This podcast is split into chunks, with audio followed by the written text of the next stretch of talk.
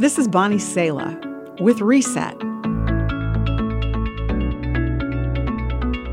Can you remember nap time in kindergarten?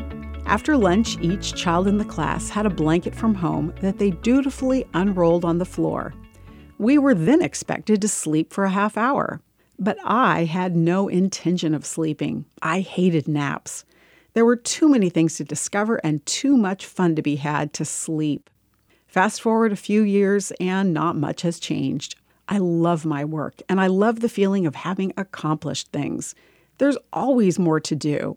Resting is a hard thing for me, but God, through the tiredness I feel in my body, as well as through Scripture and His Holy Spirit, tells me to rest. In vain you rise early and stay up late, toiling for food to eat, for he grants sleep to those he loves. Psalm 127 2 puts it. When I think I'm pulling ahead by straining myself, God calls my worn out effort in vain.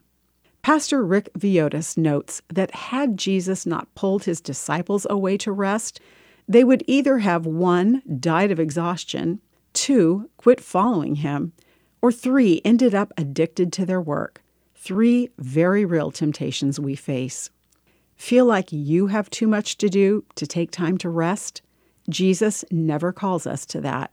The life he calls us to is one that is lived to his rhythms, in his strength, powered by times of rest. Rest is a spiritual discipline I need to cultivate.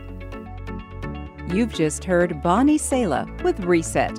Reset your life by spending time with the truth and grace of God's Word today. For more resources like this, visit guidelines.org.